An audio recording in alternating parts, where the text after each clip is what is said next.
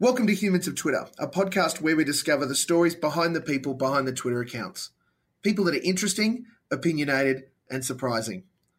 I'm your host, Steve Molk, and today I'm speaking with someone who describes themselves as geek, podcast fan, comedy lover, lousy writer of personal blurbs, hashtag C4FKNL. Humans of Twitter is their stories in their words in a little more than 140 characters. Please welcome today's edition to the Humans of Twitter list, Emily Lind. Hi. Hello, Emily. How are you doing? I'm doing really well. How are you doing? Oh, look, I'm doing spectacular for what for us is a wonderful Monday afternoon in North America, but for everyone else, apparently, is Tuesday, which continues to do my head in. But that's beside the point. In social settings, Emily, how do you introduce yourself? Um, awkwardly, generally. um, no, I I I tend to just be Emily when I'm meeting people the first time. I think mm-hmm. mostly because it's not like I'm doing a job that is like my passion or or something I really think about that like defines me. Yes. So I, I I say my name and then I you know I'll say oh I work at a law firm if somebody asks, but. what what do you do for your law firm? I appreciate your job doesn't define you, but it's part of what you do. Yeah, um, I'm a, a senior paralegal at a, a, personal injury law firm here in New York. Actually, it's almost everyone else there is Korean. So, and like um, most of our clients are Korean. So it's wow. been an interesting few years. I can imagine. Do you find that there are cultural things that pop up from time to time that you're either unfamiliar with, given that a majority of the people you work with uh, have a different background to you? Yeah, I mean, it doesn't happen as much with my coworkers as it does some of our clients, especially um, like older clients who are, have maybe only been in the U.S. for a couple of years. There's a lot more sure.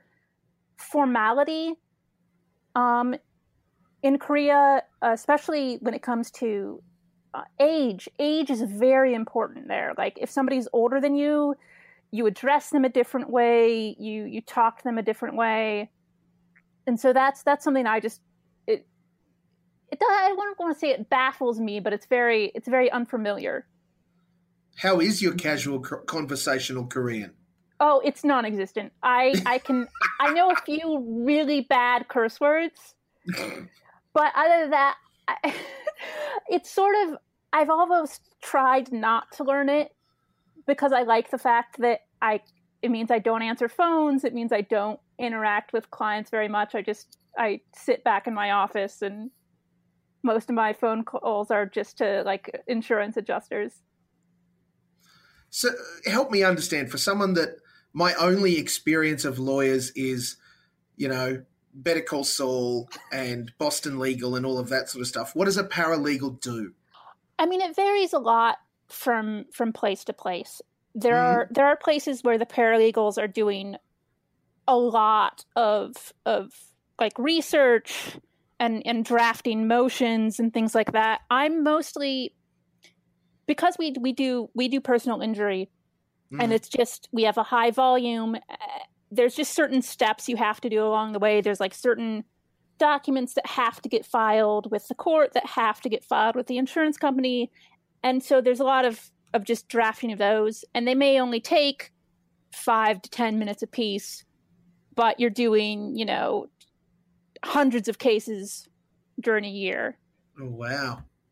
And also i deal with um with all the the settlement stuff. So anything in terms of of money goes through me which is sort of stressful. I don't like being in charge of other people's money. I can understand that because I would also expect that some of your settlements would be fairly reasonable in size, yeah? Yeah, you know, we have the you know, the the average settlement isn't huge, but you know, occasionally you'll you'll get a check for, you know, half a million dollars.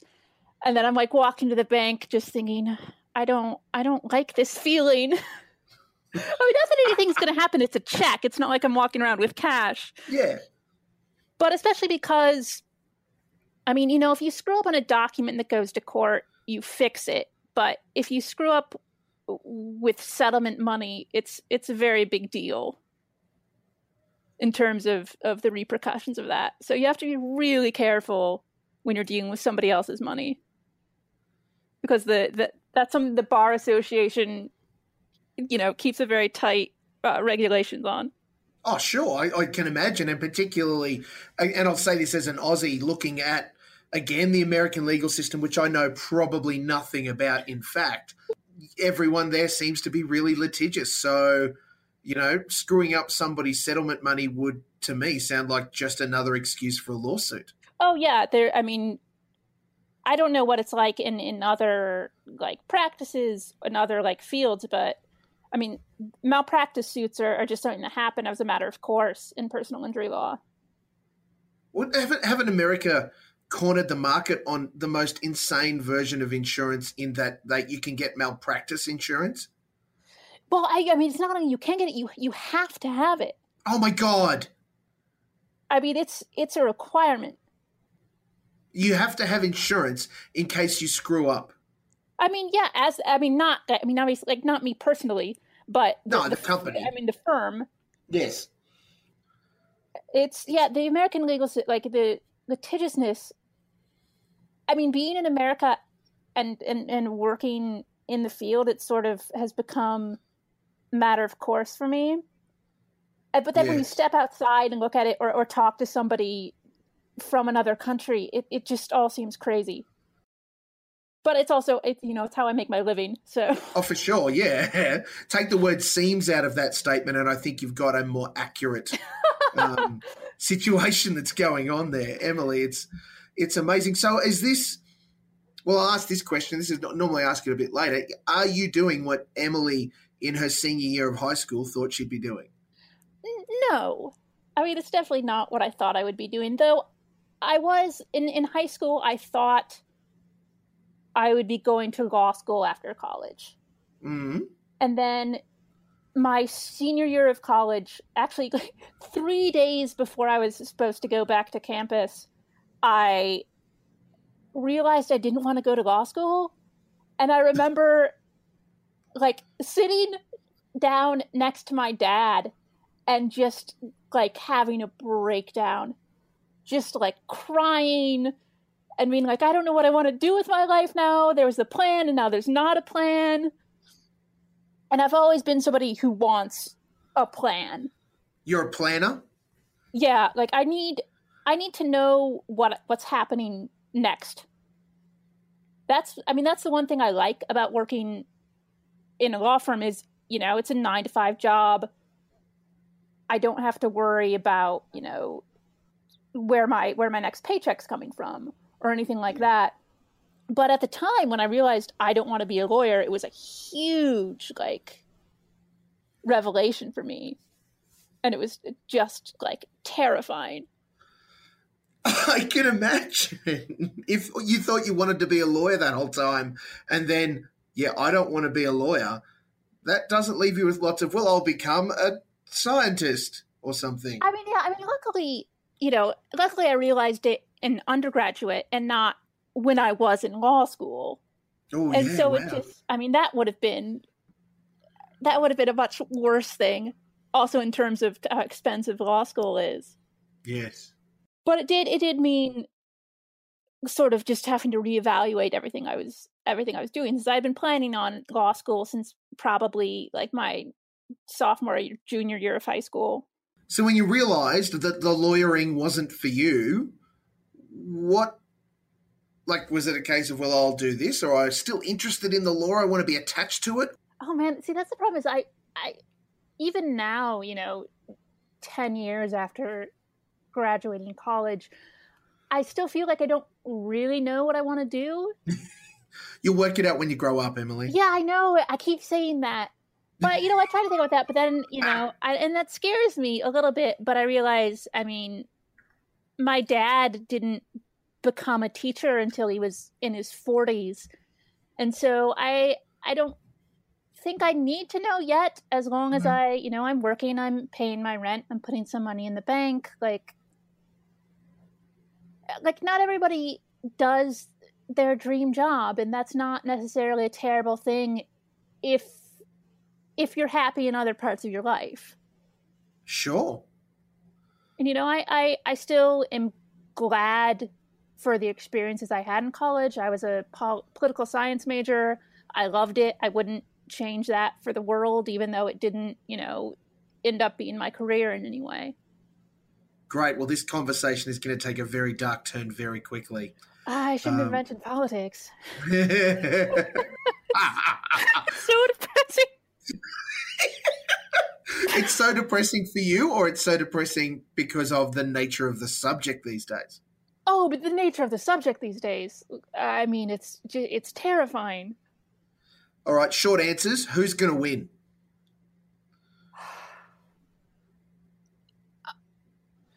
You know, I, I honestly, I don't know. like, I really, like, I realize that I, I just, I, I'm so flummoxed that that Trump is still around. Yep. And it's it's so frightening. And I'd say the reason it's frightening isn't even so much like it's not his policies, although they're terrible. But I yes. mean, I, I mean, Cruz has terrible policies. Oh. I think in a lot of ways is much worse. He's but, abhorrent. But the the movement around Trump is so frightening. And and even if you know, even if he's not going to be president, we have to realize that those people are are still in our country and they're in our country in much larger numbers than we are comfortable admitting. Is there any key thing that you think Trump's been able to harness with this huge group of disaffected voters? I mean, fear, I think mostly is yeah. is the big thing. I'm trying to remember where I saw it, but I was I was reading something that was talking about how how the you know the the older white males especially have and and I'm talking specifically the older white males who support Trump because you know overall like there have been problems with the economy and problems with unemployment and mm-hmm. and, and yep. with labor and because that coincides with a time when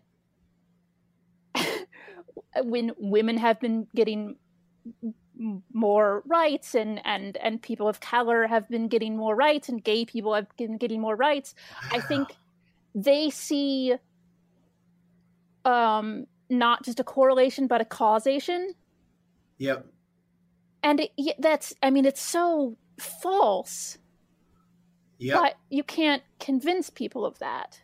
No. Because they're they're angry and they're scared and it comes out in in terrible terrible ways.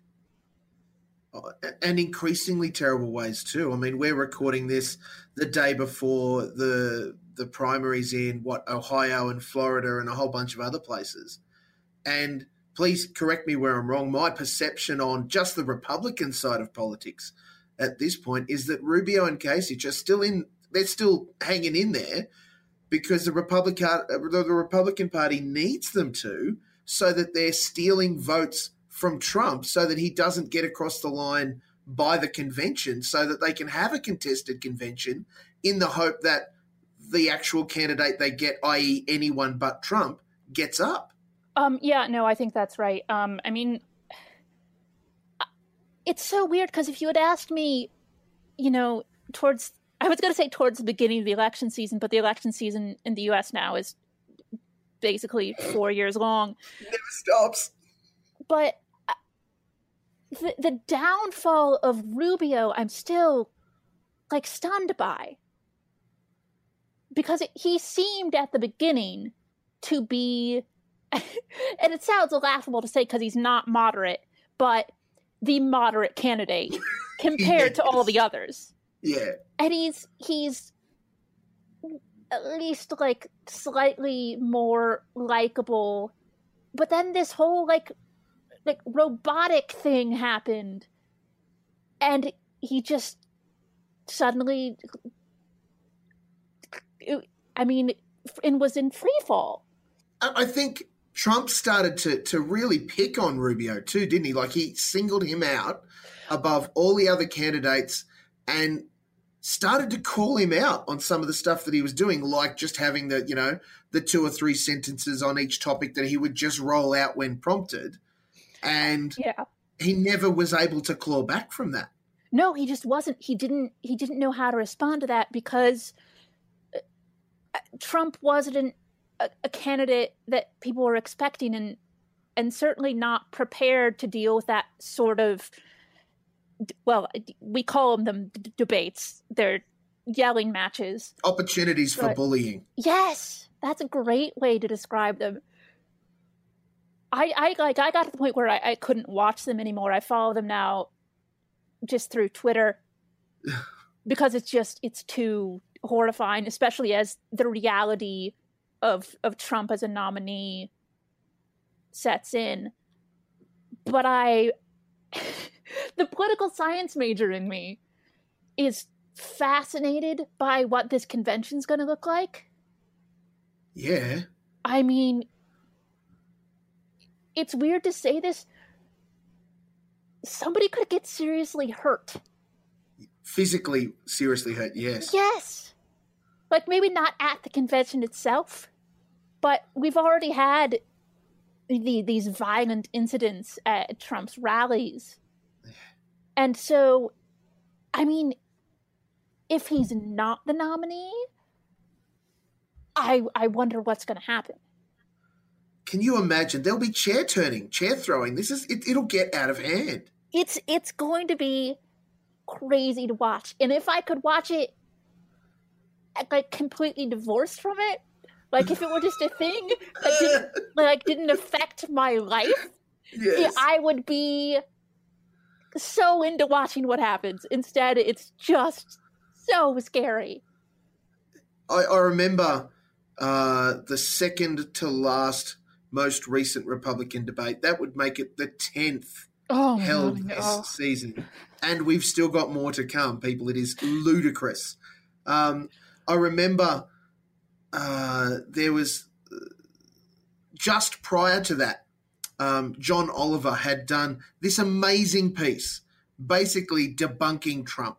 Yeah. Just pulling apart all of these things that Trump says he's so successful and he does all these things and just laying out for all to see in that magical way that Oliver and Last Week Tonight does, showing, yeah, well, all these companies have going bankrupt, Trump's steaks are dead, this is dead, that's dead, all of these things.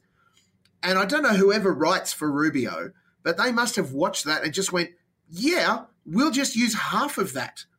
and he started to roll out almost verbatim stuff that Oliver had said Sunday night previous, uh, which has led to some of, I think, the most incredible showmanship that we've seen yet on the entire farce that is the Republican candidacy, where Trump at a press conference had pro- he moved into prop comedy oh he i had- know the whole like he had bottles of water and he had steaks and he had magazines, all these things that Rubio had said that were failures.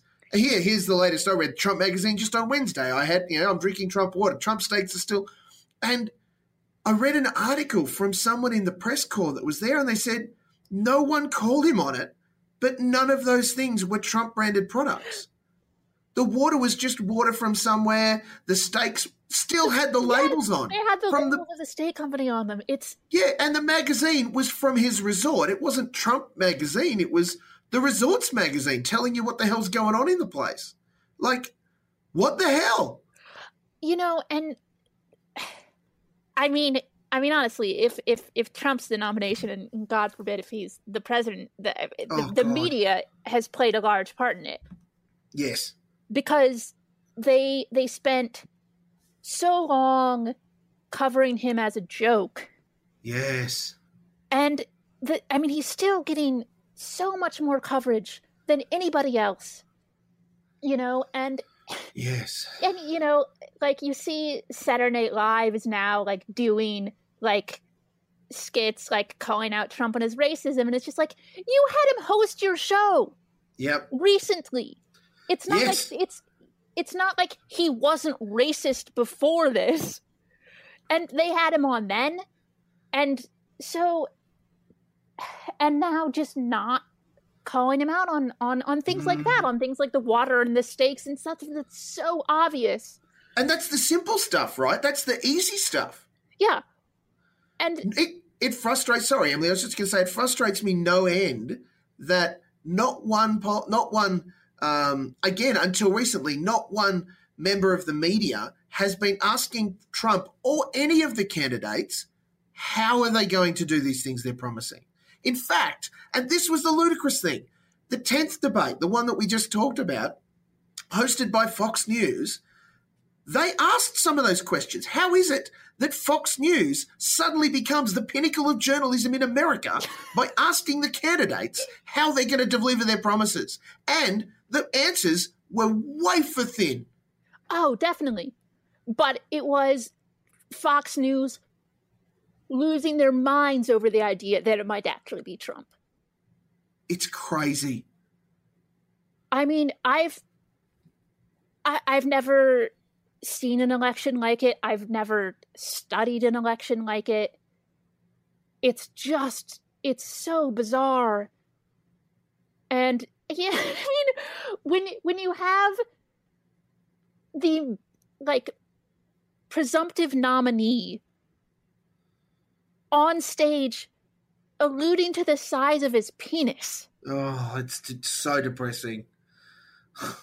I mean, that's it's the thing about Trump is that that that ego is so just insane. Like the nobody ever told me I have tiny hands before. People say I always said you have the most beautiful hands. Like because that's always it always the best, the most mm. beautiful, the biggest. Yeah, brand Trump is strong this election, isn't it? Oh my god.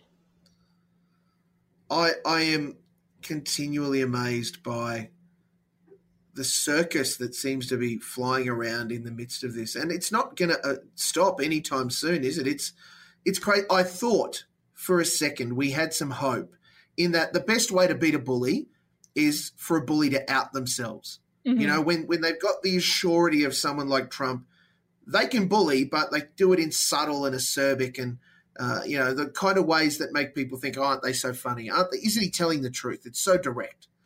Uh, and the best way to get them to expose themselves is for them to lose their cool.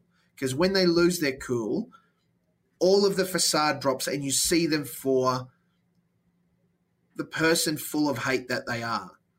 And I thought that oh, it wasn't Rubio, it was Bush. The last, um, the last uh, debate that Bush was in, he was just there niggling and picking and just twisting and biting and, and all of the things that you want. And I thought Trump was going to lose his cool, and he nearly did, but he managed to keep it in because the moderators reined Bush in. Yeah, it's. And now it's to the point where uh, I don't think it matters at all anymore because no. his supporters they won't like care. that he's a bully. Yeah. They they they like that he's he's this loud pompous well bigot. There's no other word for it. Yeah. It'll be i mean i don't know. It's so i mean i it's like if i were if i were watching a tv show i would be thinking well this is just dumb like this, like I've seen the plots on on House of Cards seem more realistic than some of the yes. stuff that's happening in this election. And even this season of House of Cards, where season four it's gone just a little bit on the crazy side, but you know, mirroring the way that they write so wonderfully, mirroring elements of reality. There's stuff that's going on in that we go, you know what? Let's replace uh, Frank Underwood with Donald Trump, and we're not too far from how he's actually going to play some of this. I know it's sort of like I, I watch House of Cards and I go, I mean, maybe I'd just rather have an outright murderer be president than. yeah, will will Kevin Spacey stand for the Democrats and see what happens? All of a sudden, becomes a Frank Underwood v uh, Bernie Sanders v Hillary Rodham Clinton vote. Gosh. Oh. Speaking of which, who's going to take that out? Is it going to be Hillary all the way? It's just almost a fait accompli. I I think it's almost certain Um, it's not what I hope for. Uh, she's much too centrist for my preference, Mm. and and also just too much of a politician. Yeah. But I'm not. Look, I mean, I'll vote for her, and I, I- wouldn't. Emily? I wouldn't hate her as a president. Emily, if she becomes the Republican, uh, sorry, the Democratic nominee, you have to vote for her. Oh no, of it's course. not even. well, it's like, yeah. but the world, the rest of the known living universe, will just demand that people vote for Hillary because the other option is unconscionable. the the question would be what happens if Hillary gets the nomination what Sanders does if he if he drops out or if he decides to run as an independent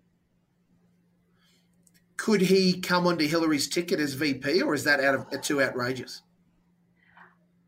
I I don't think he'd do it. Um, I I think th- it's been so contentious. Um, I, I think they're they're too disparate when it comes to, uh, well, especially the economic stuff.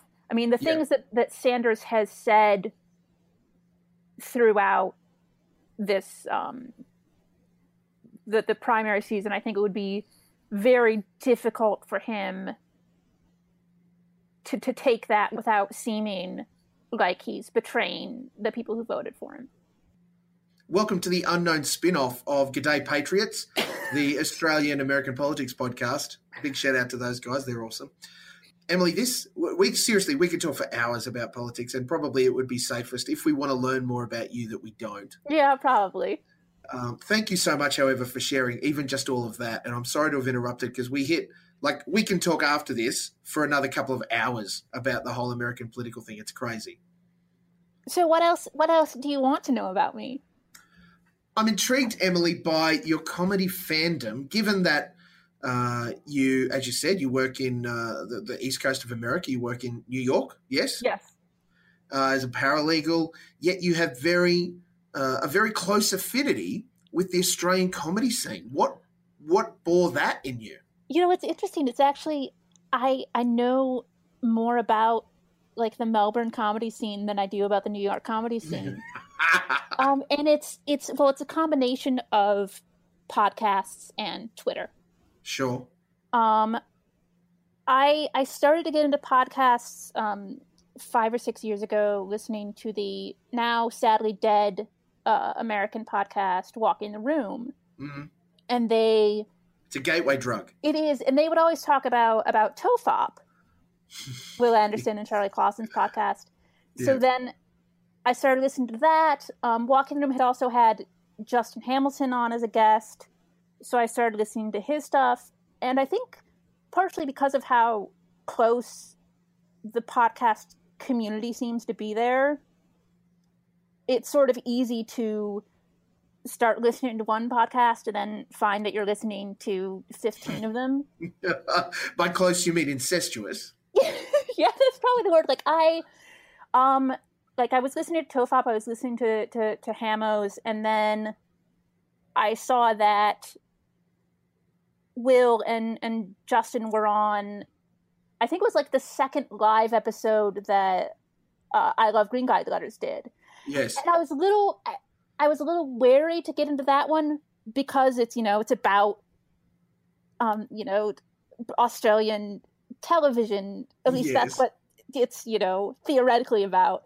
The premise, yes. But I listened to it and I I just automatically fell in love with it, and I started to listen to back episodes and and I I just the guests that Steele have on, you know, suddenly it's weird because that's my introduction to like major names in Australian comedy. Mhm. Like it's the Yeah. first time I ever heard Lawrence Mooney. It's Yeah. you know, it's the first Yeah. time I heard Greg Fleet, who I've actually because of Twitter become really good friends with.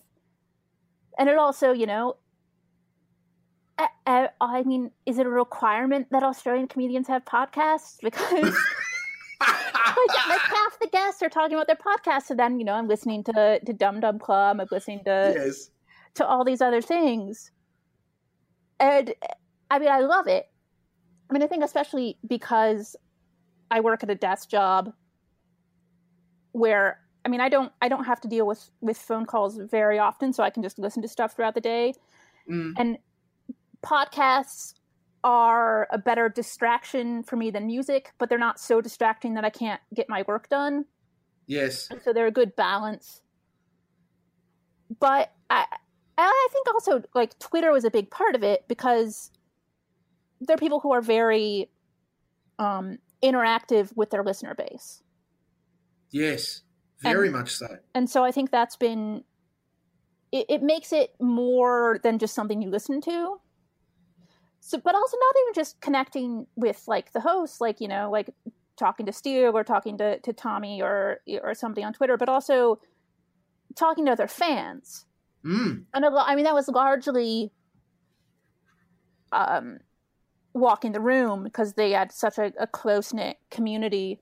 But also like through TOFOP and stuff, I've just like randomly started to talk to people on Twitter who I'm now really good friends with. Um actually my my best friend Mel, who lives in Adelaide, I met because she tweeted me after Justin Hamilton mentioned me on one of his podcasts a couple times. I think because he was amused that he had a listener in Brooklyn. and so she just she decided that oh, if Justin mentioned me, I'd be worth looking up. Yep. And now I'm you know I'm planning on going to Australia next year to go to her wedding and be one Oh, of her so- bridesmaids Awesome.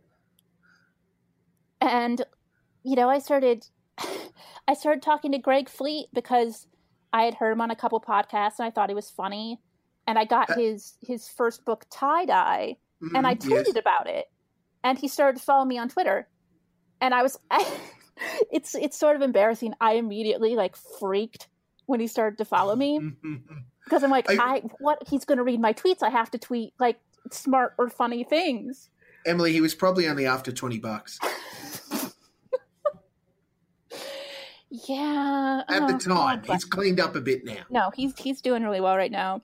But you know, I then I, I had tweeted something about Bob Dylan, and it turns out he's a huge Dylan fan. So we started talking about that, and then we started talking about our shared love of the show Deadwood. And the next thing I know, like we're emailing each other, and I I ended up um like doing like some like read throughs of his book while I was writing it. And like sending his him latest one? Uh, yeah, and I was like sending him suggestions, and he was asking for notes, and it was so through hearing him on I Love Green Guide Letters, just thinking, oh, that's a funny guy, to suddenly, you know, somebody who I'm really excited to meet, either when I go to Australia or, I mean, he keeps talking about coming to New York. We'll see. It's fleety. Who knows Yeah. what's actually going to happen? and that's, I mean, that's not even like all the other stuff, because I think, you know, I, he really is doing well right now Mm, yeah. but in terms of of planning it's not the most reliable Oh no, God no! That's a fair statement, and I, I say that with love for Flea. I have I've met him a couple of times, uh, and he is a, a wonderful, whimsical chap who can get fairly serious, but yeah, planning isn't something that he does well. no and so you just you sort of have to learn to to accept that with him but god bless him because he's i mean really he's been somebody i can talk to when i've been going through like some fairly like dark stuff Mm, And so I, I mean, I just I, I love the man, and you know it's weird because whenever I hear people talking about how how frivolous Twitter is, I just think you're you're following the wrong people. hmm. Like I have people who I'm friends with like across the country now who I've never met. I've people who I consider friends in New Zealand and like several in Australia and in the UK. People who I know if I ever need real help from, I can reach out to. Yeah. What an amazing community you've built around yourself, Emily. I I've always, you know, I've always had an internet community. Um starting from I mean, when we first got internet in my house really before it was even World Wide Web, all like text based, because my dad was was going back to, to college at the time. Mm. So he like he had to have it from some class he was taking. And suddenly I found people online talking about Star Trek. And I was like a really nerdy little kid. and I loved Star Trek and I didn't have anybody to talk about Star Trek with, but suddenly there are these all these people online who also love it. Yep. And that sort of evolved throughout my life and it's always it's mostly been through fandoms whether it's it's Star Trek or, or Battlestar Galactica or now like comedy, but people who you start talking to just because you have some shared like interest, but then it expands and suddenly these are are real people who really matter to your life in significant ways. That's that's so very cool. I do love the the recollection or the you know the story that you're coming to Adelaide to come and be a bridesmaid for uh, a friend that you've made online through through Twitter. That's It'll so be the great. First time we meet, it's very strange. wow. Yeah. Have you skyped or anything? No, like we mostly. I mean, we talk basically every day, but it's mostly through um, like Twitter or, or Facebook Messenger. Yes.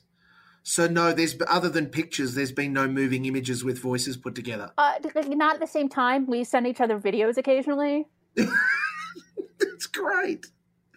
Wow. Emily, that's also very, very cool.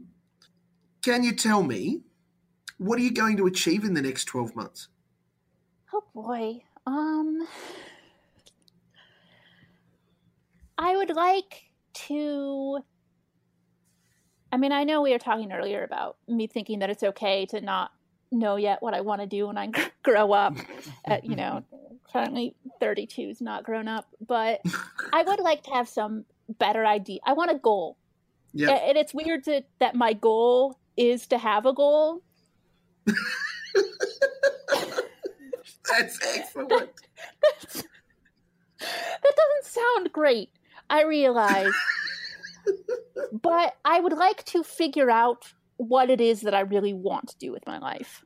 You have to start somewhere and also I just I want to get outside of my comfort zone a little bit more. Um, I'm very uh, socially awkward. Like I I have to tell you, I was I barely slept last night thinking about doing this podcast because no, not, and not and it's not even or it's not like I thought you'd I don't know it's not like I thought you'd be mean to me or anything like you're asking me to be on your podcast but I I get so in my head about anything like that and so, like, making myself go through it, like, throughout the day, I'm like, maybe I could just text him and tell him that I'm sick. And, and I'm really glad I didn't. Yes, so because am I. Once I do the thing, I genuinely enjoy it.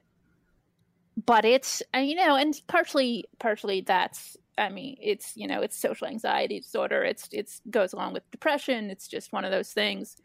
Mm. Um, so maybe to to do things that I'm a little scared to do. Um, I'm going to try to get out to LA Podfest. yes. Which would be tons of fun. And there's people there I want to meet, like people who I know through Twitter. And it, yeah. it's it's a little bit like it becomes a thing in my head where doing anything like outside of my routine is terrifying. But I'm like, no, it's worth it because last September I didn't do it and I was just sad like watching the live streams being like man i wish i had done that and i want to have less of those moments i want to sure. have i want the next year to have less regret about things that i didn't do i can totally understand that i tell you what emily let's make a deal okay i I love going to LA Pod, uh, Podfest as well. I missed last year because it just didn't work in my calendar. I'm hoping above hopes that this year it, I can pull it off and, and make it happen. I am yet to do a repeat episode or you know a follow up episode with anybody in Humans of Twitter. But how about let's aim that not only do we meet at, at Podfest this year, but I sit down and you become our first follow up episode because we've barely scratched the surface of the Emily story. We talked politics did. for far too long. And then we got into comedy. And sure, these are both you know, things that you're interested in, but we didn't learn a whole bunch about you. Would you be up for that? No, I think that sounds like a, a plan. Spectacular. Plus, if nothing else, I can connect you with some other great people that you may not know, and I can take you to some really cool places to eat out and about around the joint Okay, that sounds good. That's that's a lot of incentive. because the hotel food's really expensive. Like, really expensive. It's Beverly Hills. Oh yeah, that's yeah. no, that's that's a, that's a plan. I'm I think that's a deal. Done. Done and locked it in. Done. People, what a time we've had. Emily, thank you so much for this chance to chat with you. It's been really wonderful. Please know that everything that you've shared is very special and you're highly valued. Thank you so much. Thank you. Absolutely wonderful. Now, very clearly, you're on Twitter, Emily. Are I there am. any other social accounts you want to admit to? Um, I'm on like I'm on Instagram, but I don't really use it much. Um, it's the same. It's the same username. Um, I mean, I, I guess you could always look me up on Facebook if you really wanted to. I generally like accept friend, friend requests, and it's just Emily Lind. I don't have any numbers or anything after it because I got it really early. Are there many other Emily Lynns out there? Uh, there are a lot apparently. Look at you snatching it out of the clutches of all of the other E Lynns. Yeah, like the number of emails I get for other Emily Lynns would suggest that there's a lot of people who either don't know their own email address or really like to use mine just to, I don't know, be dicks. Or just use it as a, a you know a dud one so that they can get past whatever thing was asking for their email address. Yeah, I get lots of um, like wedding signups, which is always, and they're almost impossible to get off the mailing list once you're on them. Oh, I hate those.